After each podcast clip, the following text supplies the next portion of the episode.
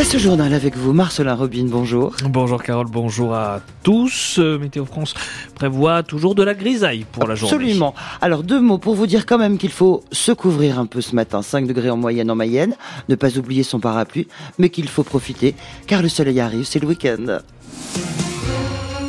Et dans l'actu de ce samedi 2 mars, une campagne qui démarre à la campagne. Valérie Ayé, la tête de liste de la majorité présidentielle pour les élections européennes, a fait son premier déplacement hier matin dans une exploitation laitière bio de Chemerel-Roi, en Mayenne.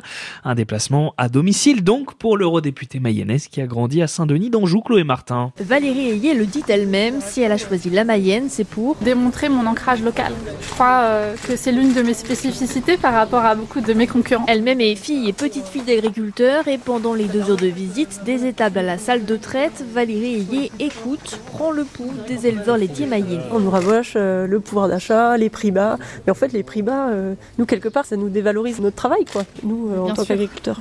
Voilà. il faut que votre métier soit rémunéré, ça a un prix et ça. a un coût. L'alimentation c'est vital mm. et on a besoin des agriculteurs. C'est Vera Overgore qui avec son frère est à la tête de cette exploitation de Primerstein. C'est une femme de terrain et je pense que du coup elle, elle cerne complètement les enjeux de la filière agricole aujourd'hui. Un atout face à son premier concurrent Jordan Bardella, ce que la candidate n'hésite pas à rappeler. Le Rassemblement national vote la politique agricole commune, c'est-à-dire le, les contraintes réglementaires qui s'appliquent au monde agricole, mais il vote pas les aides, les 10 milliards d'euros. C'est moi qui me suis battue pour aller les chercher pour les agriculteurs. Donc moi je constate l'hypocrisie euh, du Rassemblement national et euh, on va mettre à profit cette campagne pour le rappeler euh, à nos agriculteurs en l'occurrence. Des agriculteurs que Valérie Ayé continuera de séduire aujourd'hui avec un déplacement au Salon de l'Agriculture. Et Valérie Ayé peut bien sûr compter sur le soutien de son mentor en politique, Jean Arthuis, le Mayennais, ancien sénateur, ancien ministre, ancien député européen, était présent hier à Chemeray-le-Roi. Reportage en images à voir sur francebleu.fr. 425 euros les 1000 litres. C'est le prix payé par Lactalis désormais à la majorité des éleveurs français qui fournissent le géant mayennais en lait. Un accord a été trouvé hier pour le premier trimestre de l'année. C'est une augmentation de 5 euros de plus que la dernière proposition de l'industriel, 20 euros de plus qu'en janvier. Un compromis honnête pour euh, Ghislain de Viron, vice-président de la Fédération nationale des producteurs de lait. À partir du moment où il y a un accord, c'est forcément satisfaisant. Donc euh, c'est une grosse euh, progression, on ne peut que s'en réjouir. Là, on, a des, des, marchés mondiaux qui ne sont pas les mêmes euh, aujourd'hui qu'il y a un an, mais ce qu'il faut surtout voir, c'est que au mois de janvier, euh, le groupe Lactalis avait annoncé un prix payé aux producteurs de 405 eurotonnes. On est à 425, donc c'est une revalorisation de 20 eurotonnes. C'est 2 centimes le litre. Au bout de l'année, ça commence à compter. Moi, je suis euh, voilà respectueux des accords signés.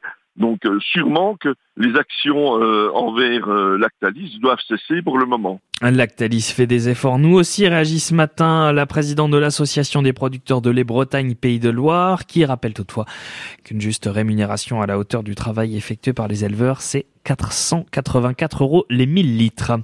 Une personne est morte dans l'incendie d'une maison cette nuit dans le nord Mayenne. Le drame a eu lieu à Saint-Calais du désert, près de Préampaille Saint-Sanson. Les pompiers ont été alertés vers 3h30. Une trentaine de secours s'est rendue sur place. Précision sur l'application ici. La Mayenne est pionnière en matière d'expérimentation du RSA sous condition. Depuis juin dernier, une partie des bénéficiaires du département doit justifier d'un certain nombre d'heures d'activité pour pouvoir percevoir cette prestation sociale. Le gouvernement étant en cette réforme, 47 départements vont participer désormais à l'expérimentation. Après de chez nous, il y a notamment la Sarthe et la Manche. L'île-les-Vilaine teste déjà ce nouveau dispositif depuis l'année dernière. Vous avez pu vivre hier soir sur France Bleu Mayenne le grand concert des 35 ans des Enfoirés. Les restos du, font, des restos du cœur font leur grande collecte nationale ce week-end.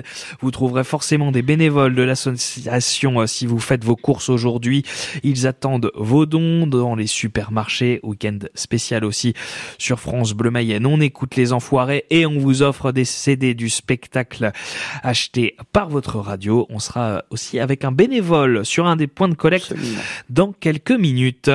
Euh, cela fait plus de cinq mois que le stade Lavallois n'a plus gagné à Le Basser. Le dernier succès à domicile, c'était contre Valenciennes le 30 septembre dernier.